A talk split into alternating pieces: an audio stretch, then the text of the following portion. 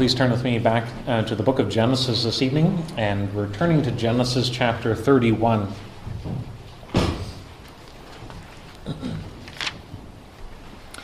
Genesis chapter 31, and picking up our reading at verse 1, and you'll find this on page 25 in the church Bibles, in the chairs underneath.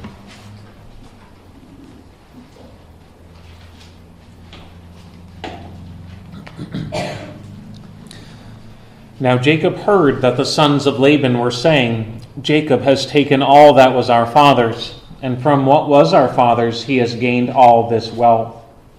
And Jacob saw that Laban did not regard him with favor as before. Then the Lord said to Jacob, Return to the land of your fathers and to your kindred, and I will be with you. So Jacob sent and called Rachel and Leah into the field where his flock was, and said to them, I see that your father does not regard me with favor as he did before, but the God of my father has been with me. You know that I have served your father with all my strength, yet your father has cheated me and changed my wages ten times. But God did not permit him to harm me. If he said, The spotted shall be your wages, then all the flock bore spotted. And if he said, The striped shall be your wages, then all the flock bore striped. Thus God has taken away the livestock of your father and given them to me. In the breeding season of the flock, I lifted up my eyes and saw in a dream that the goats that mated with the flock were striped, spotted, and mottled. Then the angel of God said to me in a dream, Jacob. And I said, Here I am. And he said, Lift up your eyes and see. All the goats that mate with the flock are striped, spotted, and mottled. For I have seen all that Laban is doing to you. I am the God of Bethel, where you anointed a pillar and made a vow to me. Now arise, go out from this land, and return to the land of your kindred. Then Rachel and Leah answered and said to him, Is there any portion or inheritance left to us in our father's house? Are we not regarded by him as foreigners? For he has sold us, and he has indeed devoured our money. All the wealth that God has taken away from our Father belongs to us and to our children. Now then, whatever God has said to you, do. So Jacob arose and set his sons and his wives on camels. He drove away all his livestock, all his property that he had gained, the livestock in his possession that he had acquired in Padan Aram, to go to the land of Canaan to his father Isaac.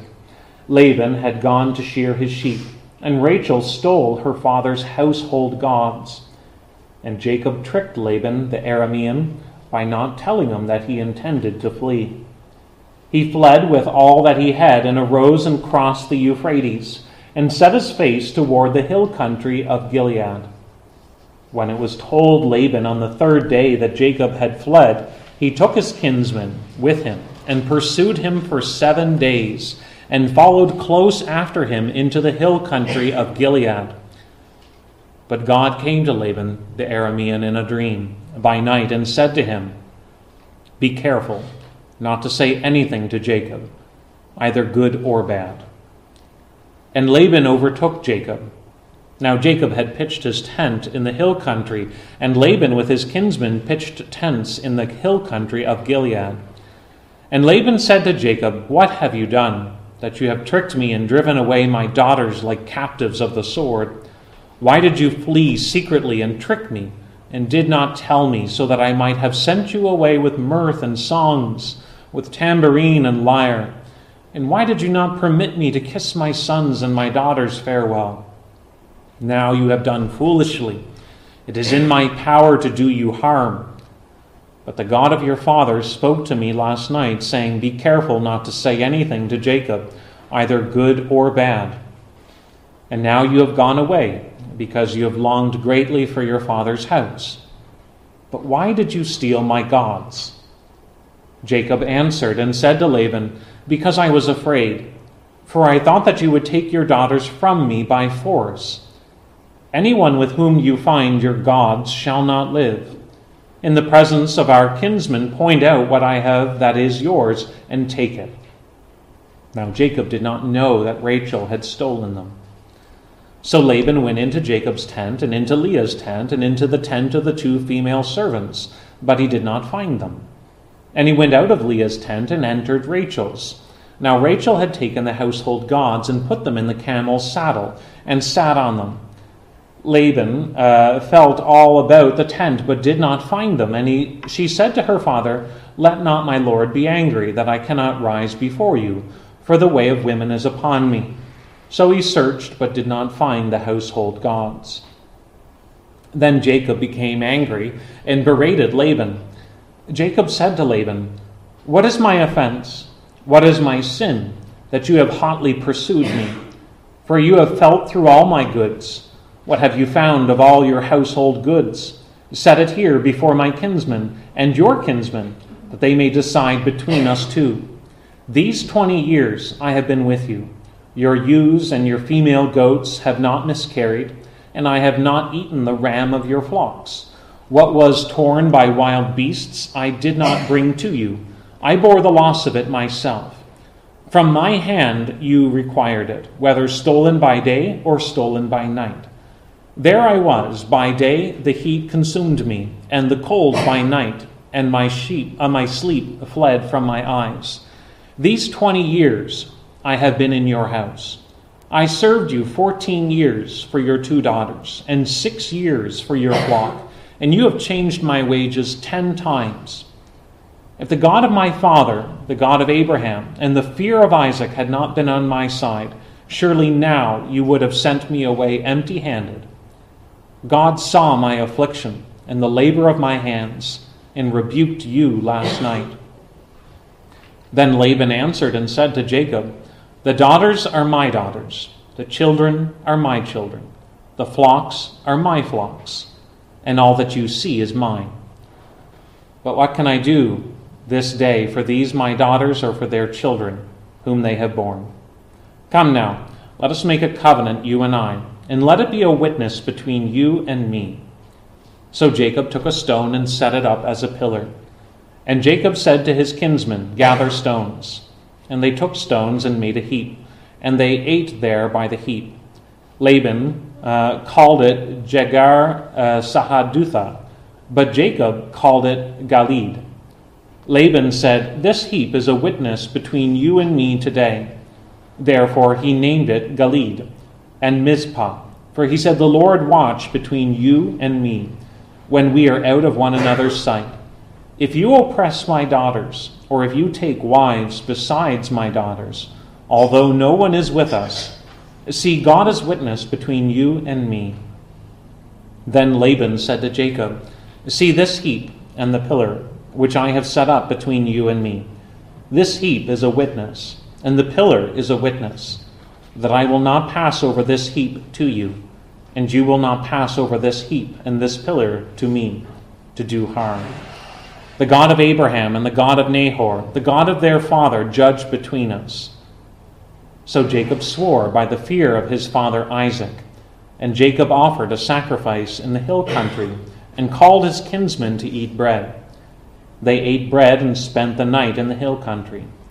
Early in the morning, Laban arose and kissed his grandchildren and his daughters and blessed them. Then Laban departed and returned home. As mentioned over the last number of weeks, we have been looking at uh, the life of Jacob.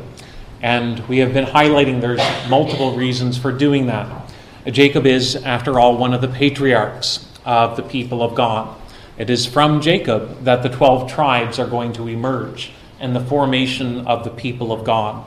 And so, if we're going to understand how God works through history, we need to understand the lives of the patriarchs.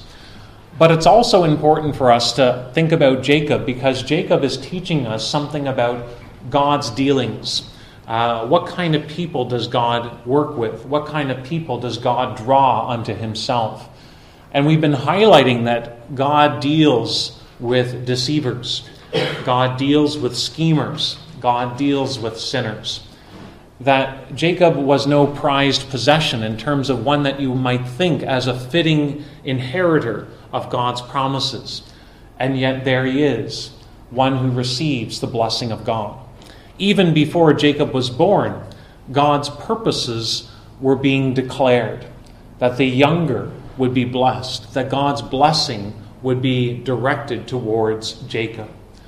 And so, part of understanding the life of faith is seeing that God's purposes shape and form and frame how believers live their lives. That God's purposes will prevail. And so the life of faith is really one of a confident expectation for God to do what he has said he was going to do. One of the things that God had promised uh, Jacob is, is that, uh, that his descendants would be like the dust of the earth. And when Jacob had to ultimately leave and flee from his family in the land of Canaan, you remember that he went to the region of Paddan Aram. He went over 600 kilometers north. And one of the reasons he went there was to marry one of the daughters of Laban. Although he was deceived by his uncle, uh, Jacob ultimately uh, found himself in a, uh, multiple marriages which brought all kinds of trouble in his own personal life. Uh, Leah and Rachel both competing and uh, combating with one another because they longed for what they did not have. That Leah simply wanted and longed for the love of her husband, but that was denied her. Rachel longed for status, and that was something that she was always playing second fiddle to. And so these two sisters were really fighting it out between themselves. And that bred conflict in the family. But all the while, God's purposes were still advancing. In all the mess of Jacob's life, the fighting between his wives, the deception by his uncle, God's purposes were prevailing. Jacob now has many children, and his family will grow. And already we're seeing a small beginning to the fulfillment of God's purposes, like the dust of the earth. But, time, but Jacob's time in that region in the north is also marked not only by his marriages to Leah and to Rachel, it's also marked by his prosperity. And this evening we want to turn back uh, to these two chapters and we want to really think about uh, Jacob's his flowering of his own uh, wellness, his own success, but also the relationship between him and Laban and how this separation ultimately comes about, where Jacob would leave Laban and start his way back towards uh, the land of Canaan.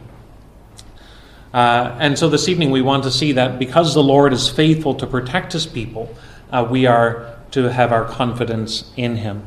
We want to think about uh, these verses in uh, a few different thoughts. We want to think about the division the decision and the defense. Uh, the division that comes between Jacob and Laban, the decision to leave and to, to go back to the land of Canaan, and then finally the defense of Jacob from Laban. Well, first, uh, there is the division. It tells us there back in chapter 30 at verse 25 that as soon as Rachel had a son, she has her son Joseph that Jacob is now itching to get back to the land of Canaan. He, he tells Laban that he wants to go. Send me away that I might go back to my own country. Laban doesn't want that to happen uh, because Laban knows that he has been prospering ever since Jacob has come. And Laban even seems to use some flattery language here by saying it has been revealed to him through divination or through omens that the Lord has been blessing him uh, on account of Jacob. Jacob reacts by saying that this is not something you need to know by divination. Uh, it has been apparent ever since I came because you had little beforehand, and you have been abundantly rich ever since. And so Laban says, simply name your wages. What is it that is that is that you want? And so Jacob tells him uh, that he would separate a portion of the flock, uh, that he might be able to provide for his own household that he would uh, make that distinction, that he might be able uh, to provide for his own family. And Jacob comes up with a, uh, a, a, good proposal in the sense that he suggests that all the spotted and the speckled and the, uh, um, uh, of the sheep and the goats and the black lambs would be his. There's a reason why Jacob is doing this, as it becomes clear throughout the text. Uh, something that Jacob himself had seen in a dream. But in doing this, Jacob is also making a clear separation so that there is no way that he can be accused of stealing. Uh, that later on his integrity will not be undermined, that he robbed another or his family member in order to be blessed. And so Laban could never accuse him uh, of stealing. But more than that, Jacob's proposal was also something that was advantageous towards Laban. That uh, apparently sheep are normally white and goats uh, are going to be black or brown. Uh, but here, Jacob is requesting to take the irregular of the flock, the, the, the less likely outcome uh, in terms of physical traits. And so uh, he is giving the, the upper hand to Laban uh, to have the majority, seemingly, of the flock. And so Laban sees this as a, a fair deal and immediately agrees to it. But before there's any time to debate what happens to the existing speckled and spotted, uh, Laban already removes them and puts them under the care of his son and removes them three days' distance away. Once again, it looks like Laban has the upper hand on Jacob. Uh, because now, where are these speckled and spotted uh, sheep going to come from? Uh, if they have been removed from the flock. Uh, and now it seems that Laban has once again uh, deceived and got the upper hand on Jacob. Jacob must have known what, that he'd been tricked again but in the end, we're told that Jacob tries his own tactics to try to uh, curb things in his own favor. It tells us there how, in verses 37 to the end, how he had this tactic where he would strip the poplar, the almond, and the plane trees so that the white of the tree would be seen. Uh, it seems evidently that it was a, uh, a belief that if you had uh, animals looking intensively at spots or stripes during conception or during pregnancy, that what the animal sees would be replicated on the offspring. That's an unfounded notion, uh, but it seems that Jacob was trying to entertain that to see if it would help. Uh, that, along with this selective breeding that Jacob was doing, was his own tactics of trying to bring about uh, this kind of result. And so you see these, these two men these two deceivers who are both still trying to curb things to their own favor. Laban simply strips away the spotted and the speckled so that really he would have a great uh, likelihood of having all the flock. And Jacob here is maneuvering things to the best that he knows how, trying to bring about what he hopes as well. There's nothing in that that's deceptive by Jacob, uh, but rather it is a weak attempt uh, to bring about the results that he desires. But, and later on, Jacob would say that he realized that it was not by his own ingenuity, but rather it was only by the Lord that uh, he prospered in the end. But it ends that chapter by saying, Thus the man increased greatly and had large flocks, female servants and male servants, and camels and donkeys. So Jacob, in spite of everything that Laban was doing to him, that things were still turning out in his favor. The Lord was still continuing to bless Jacob, and somehow the animals continued to be speckled and spotted. That, that Jacob's portion was growing all the while. And so it tells us that this division of the animals ultimately leads to a division in the relationship. You see in the beginning of chapter 31 that the sons of Laban begin to resent Jacob because they see what's happening. They see that Jacob is prospering and now their father has relatively less wealth than before. Things are getting worse for their family. And so they say he is his wealth is really robbing our father. And so they begin to resent him. Laban as, as well is said to not regard Jacob as he once did. No longer does he receive Jacob as a son in law uh, and appreciate him but rather now he sees him as a competitor and one who is a liability. And we see how resentment uh, and division easily creeps into relationships where there's not an ability to rejoice with those who rejoice. Uh, relationships can be easily divided when we cannot rejoice in other people's success. at the bottom line, that's what we're seeing in Laban and in Laban's sons. They can't delight in the fact that Jacob is doing well. And how often does that start to creep into our lives when we see other people prospering? The Lord blesses them, whether it's in a career, whether it's in pay, or whether it's in health, or, or in something, and we begin to look at it and say, that's not right. I should be having that, not them. And that's what's happening. A family again is being splintered and divided. And they're being divided as they see how Jacob is being blessed, ultimately uh, in God's providence. So there's a division, a division of the animals, but that division of the animals ultimately is leading to a division in the family where they resent Jacob. And so Jacob knows it's high time to get out of there. But it's not just a change in the mood. Uh, he, he's told even by the Lord that it's time now to return to the land of your fathers, to your kindred, and I will be with you. And so this decision to leave is one that comes uh, by the Lord's direction. Uh, it was now time to go. So Jacob calls together Rachel and Leah into the field, and he tells them uh, that it is something that he wants to do. If he's going to return uh, to the land of Canaan, he needs his, his family to be on board. Uh, they need to understand why he is leaving. And so he explains to them uh, why, what his rationale is. And as one commentator says, this is actually one of the high points in Jacob's life.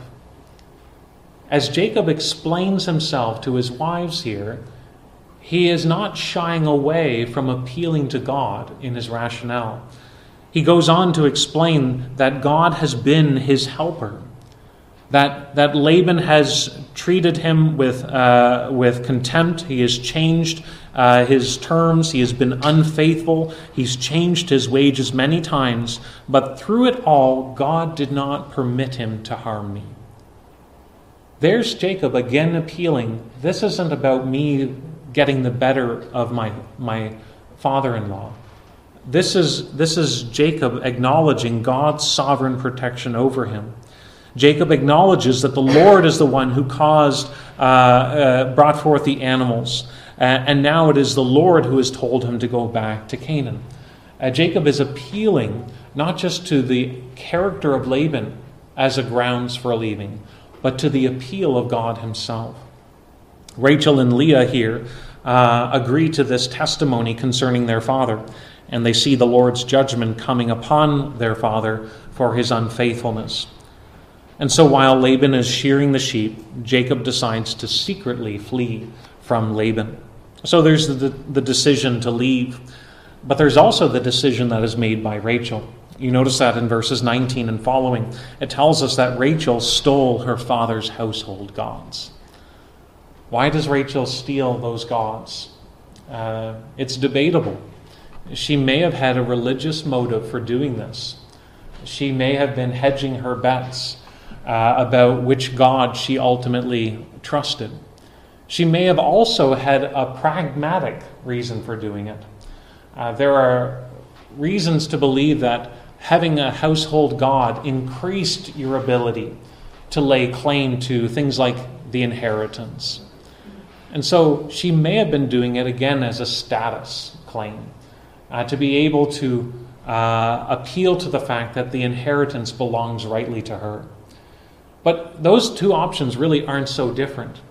Because in either case, Rachel is taking these household gods as a sort of plan B. As a sort of plan B, so that in following her husband to going back to the land of Canaan, according to the testimony and the instructions of the God of Abraham, Rachel is saying, if it doesn't work out, I have my plan B. I have my household gods. That'll get me through this.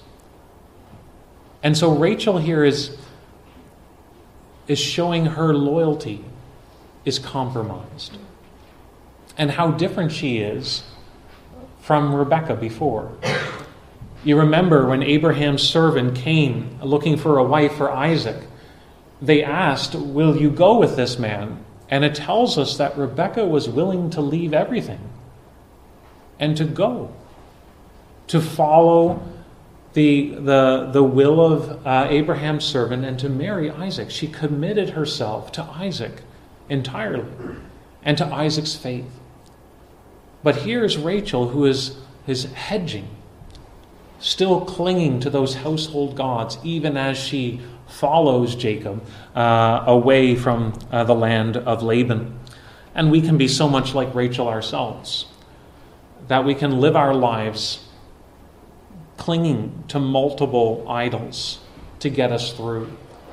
We can go in one direction, and yet ultimately we're still clinging to something as our plan B. In case God doesn't pull through, that we're going to look to something else ultimately to help us. Agreeing to follow the Lord, and yet still hoping, holding on to our idols in case things don't go as we planned. So we see division emerging here division of animals, division in the family. We see decisions being made. Jacob decides to flee, uh, to do it secretly. We see a decision by Rachel uh, to cling to her household gods. But ultimately, all of this is leading to a defense. Because it tells us that when uh, Laban was out shearing the sheep, that Jacob takes off and it tells us that when Laban hears about it, this is in verse 22, when it was told Laban on the third day that Jacob had left, he gathers his kinsmen, he gathers his wider family, and then charges after him for seven days. To say that Laban is hot is an understatement. This, this is the description of an army on, on route to defeat an enemy. And so it tells us that he is coming after Jacob, and as he does so, it is with every intent purpose of claiming control over the situation.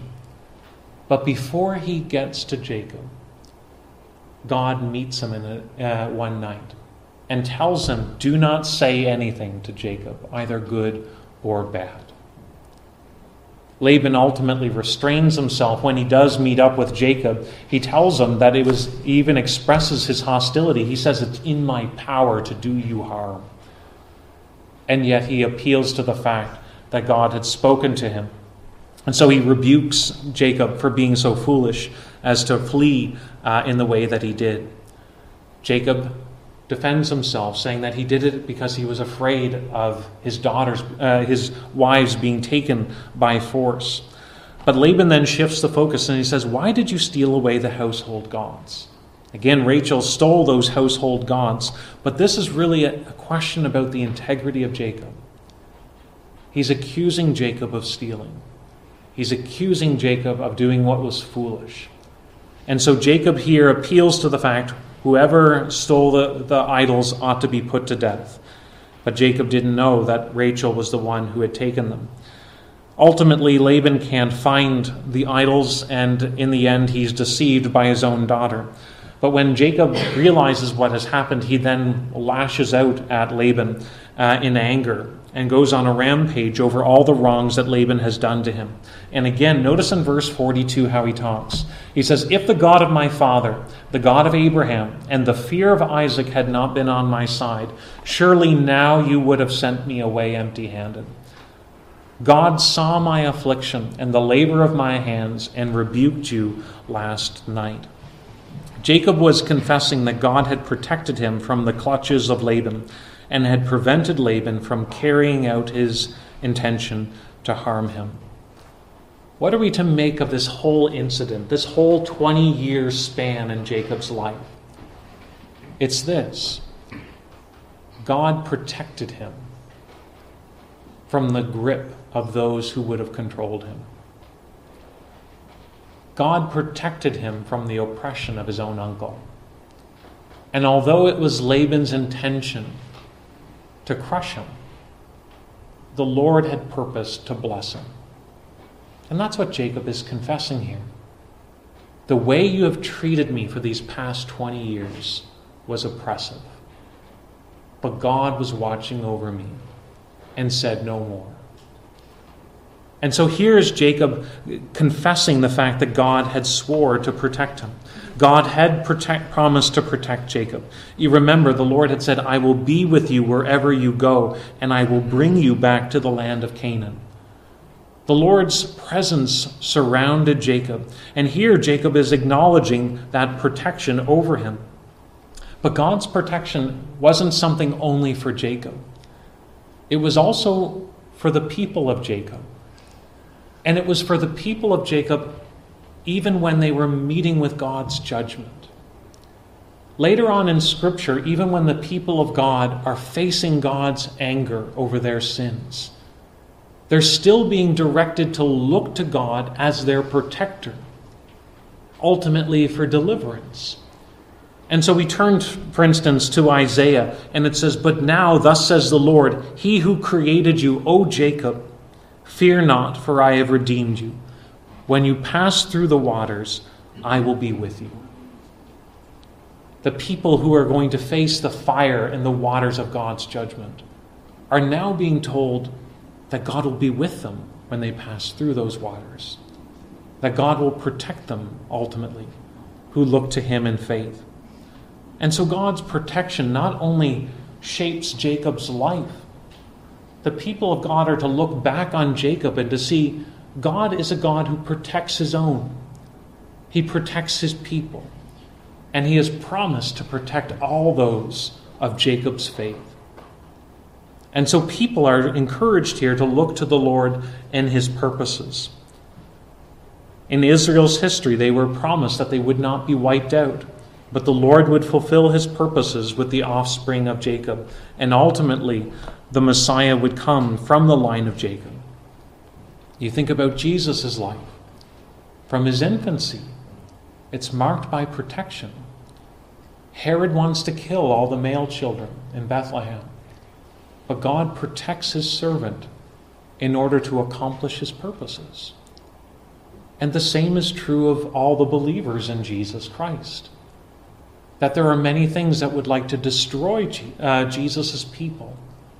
And yet, God's word teaches us that God will keep them from stumbling and that he will present them before his glory and great joy. So there are many things that would threaten to swallow us up. There are many things that would seek to bring us down, namely our sins, namely the condemning sentence of the law.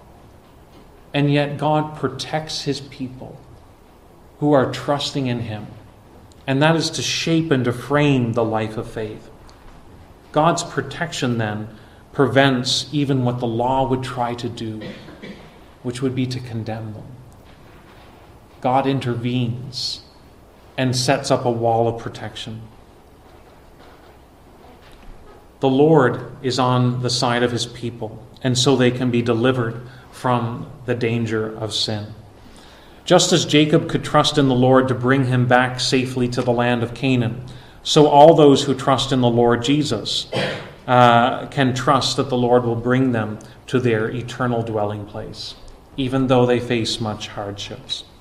So there's the defense that Jacob confesses here about the Lord. The Lord protected me from, from harm.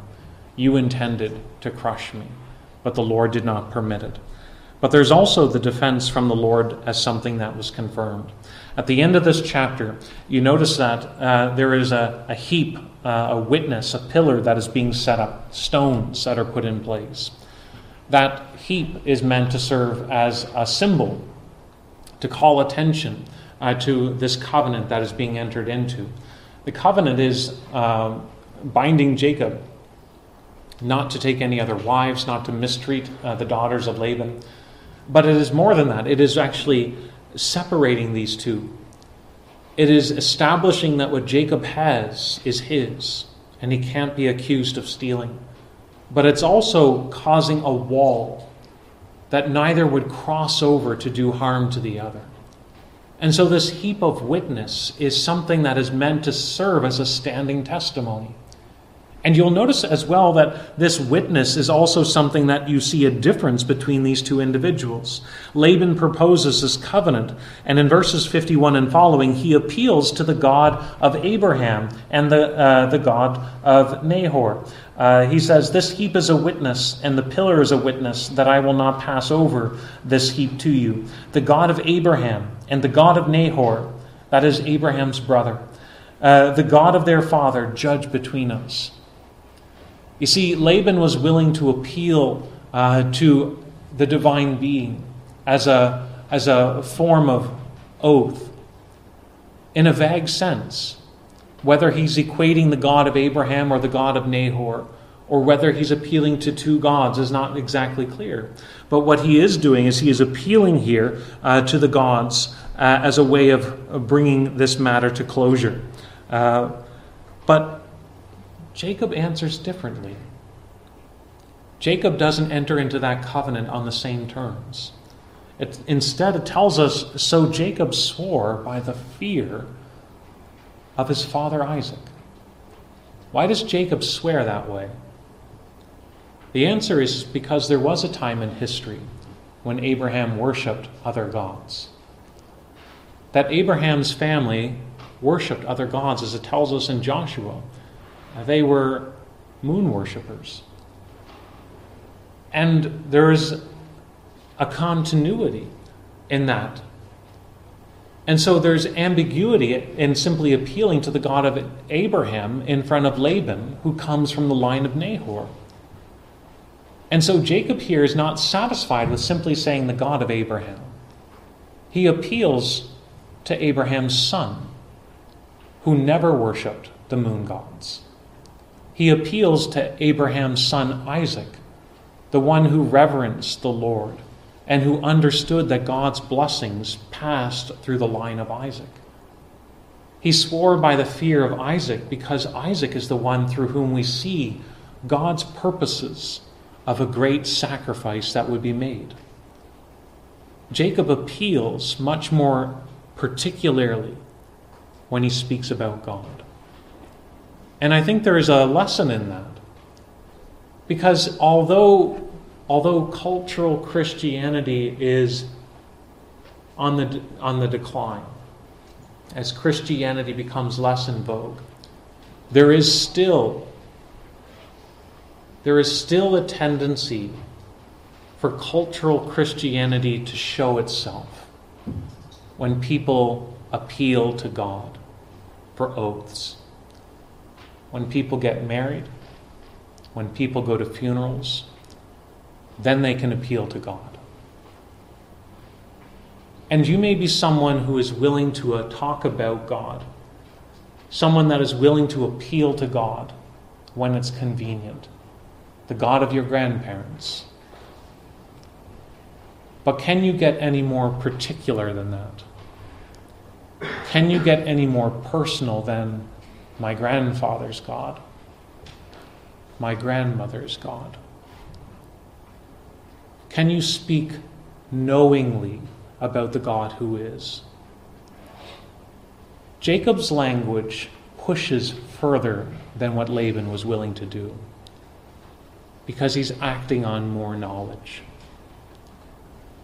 And so it's not enough to have just a vague idea of the God. Let's just appeal to a higher power as a form of making covenants. But rather, before whom do we live? And when Jacob says the fear of Isaac, he's not only identifying the true God, He's identifying that God by whom he swears as his God. Jacob is identifying where he stands even as he makes this oath with Laban. And so, this division in the family is no doubt a heart wrenching one in real life history. The division of animals, but more importantly, the tearing of relationships apart. They will have a pillar to keep them apart so that there is no fighting. But when Jacob sets up this witness, it is a witness to the fear of Isaac. so that there is no ambiguity?